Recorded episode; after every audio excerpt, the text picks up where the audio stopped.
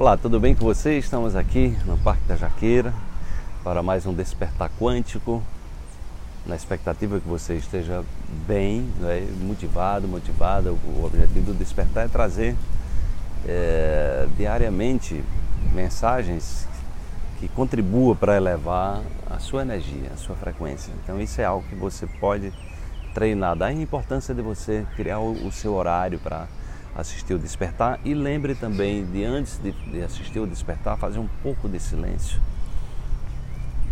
Fazer um pouco de silêncio é simplesmente inspirar, expirar lenta e profundamente.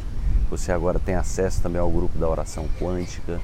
É, durante um ano você vai ter um bônus aí durante um ano do grupo Despertar Quântico pra, da oração quântica para você também estar vivenciando mais práticas de meditação, de oração, para diminuir o ruído interno, a mente que fica ali é, buscando sempre situações para se distrair. Né?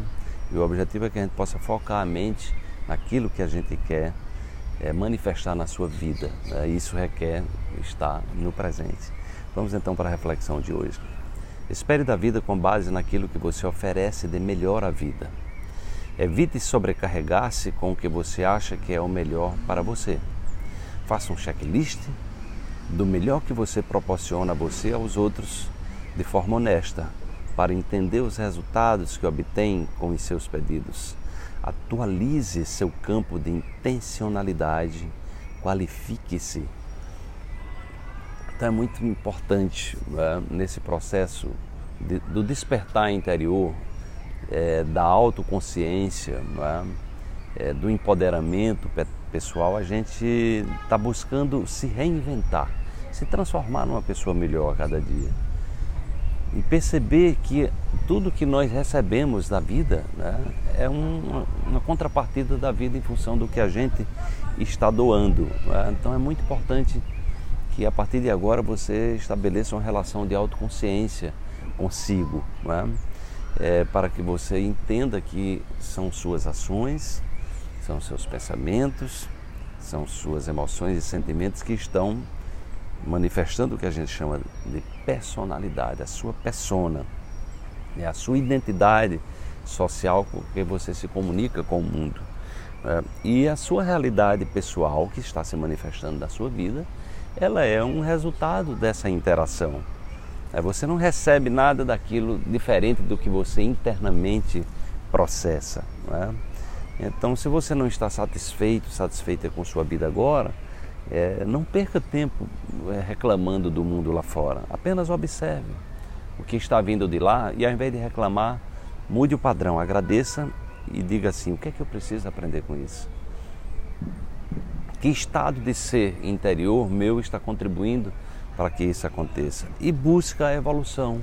Né? Quando você simplesmente se coloca no caminho do aprendizado, é? É, de ser um aprendiz, um eterno aprendiz, como, como eu costumo dizer, as soluções elas começam a aparecer.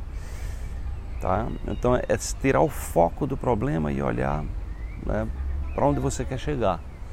E isso requer esse estado de presença, requer você mudar o padrão vibracional energético interior, as ondas cerebrais têm que estar em frequências mais baixas para que você não fique dominado, dominada é, pelas experiências negativas do passado que geram aquele ruído, aqueles pensamentos incessantes que tiram a sua energia. Né?